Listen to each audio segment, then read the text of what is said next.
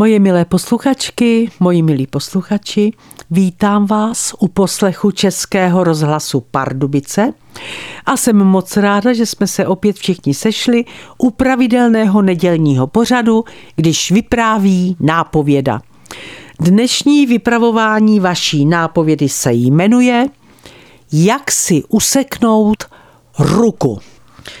Měla jsem kamarádku novinářku. Jmenovala se Sylvie. Před lety mi hodně pomohla tím, že mi velkoryse nabídla spolupráci, která byla na mě jako ušitá. Několikrát jsme se setkali a hned při prvním setkání jsem měla pocit, že se známe celý život a to nám už oběma bylo kolem padesátky. Volali jsme si, psali si maily, Občas jsme jedna druhé opatrně otevřela svoji třináctou komnatu a rychle jsme ji zase zavřeli. Ale i to stačilo, abychom obě věděli, co v ní máme. Poslední dobou jsme si nepsali ani nevolali, ale obě jsme věděli, kde jsme. Ona stále ve stejné redakci, já ve stejném divadle. Stejné jsme měli i e-maily, i telefonní čísla. Nedávno jsem ale měla divný sen. Byla v něm Sylvie, povídali jsme si, smáli se a bylo to moc hezké. Ale přesto jsem druhý den poslala e-mail do její redakce, abych se zeptala, jestli je Sylvie v pořádku. A dozvěděla jsem se, že měla před týdnem pohřeb. Obsah její třinácté komnaty se zhmotnil natolik, že ji utrápil. A ona se nechala utrápit, protože svého syna celý život milovala a odpouštěla mu všechno, i když se kvůli němu málem stala bezdomovkyní. Moje dnešní vypravování se jmenuje Jak si useknout ruku. Je to rozhodnutí v setině vteřiny, kdy pochopíte, že už nemůžete dělat nic jiného, než seknout. Samozřejmě, když si ji useknete, trvá minimálně rok, než vám naroste a než se z toho vzpamatujete. Ale stojí to za to, věřte mi. Kolem mě a určitě i kolem vás je dost případů, kdy se děti nebo vnuci domáhají nejenom majetku rodičů, ale i majetku babiček a dědečků. A ještě chtějí, aby pochopili, že jejich majetek jim už nepatří, protože ho už k životu nepotřebují.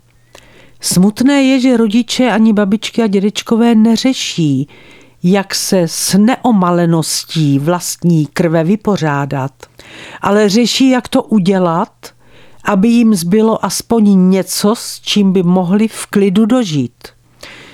Říkám těmto neomaleným dětem a vnukům bílý mor. A víte proč? Bílý mor zabíjí tropické mořské korály tím, že způsobuje odumírání jejich tkáně. Velmi rychle se šíří a malou kolonii korálů dokáže tento bílý mor zahubit během několika dnů. Ještě před 20 lety se téměř nevyskytoval, ale nyní je považován za jednu z hlavních příčin zanikání korálových útesů.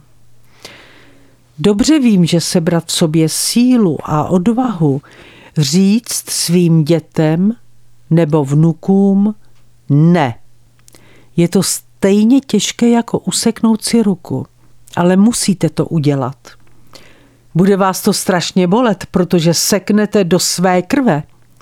Budete mít výčitky, že jste je špatně vychovali. V noci nebudete spát a budete si procházet celý svůj život a přemýšlet, co jste udělali špatně a co jste měli udělat jinak. Ale potěším vás. Ruka vám doroste.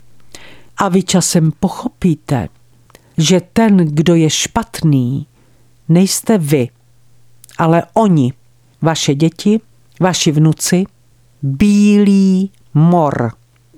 A také pochopíte, že jediná možnost, jak jste se před tímhle bílým morem mohli zachránit, bylo to, že jste si usekli ruku.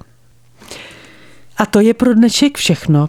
Moje milé posluchačky, moji milí posluchači, přeju vám všem krásný, klidný konec ledna, opatrujte se a nezapomeňte za týden v neděli zase poslouchat vaší nápovědu.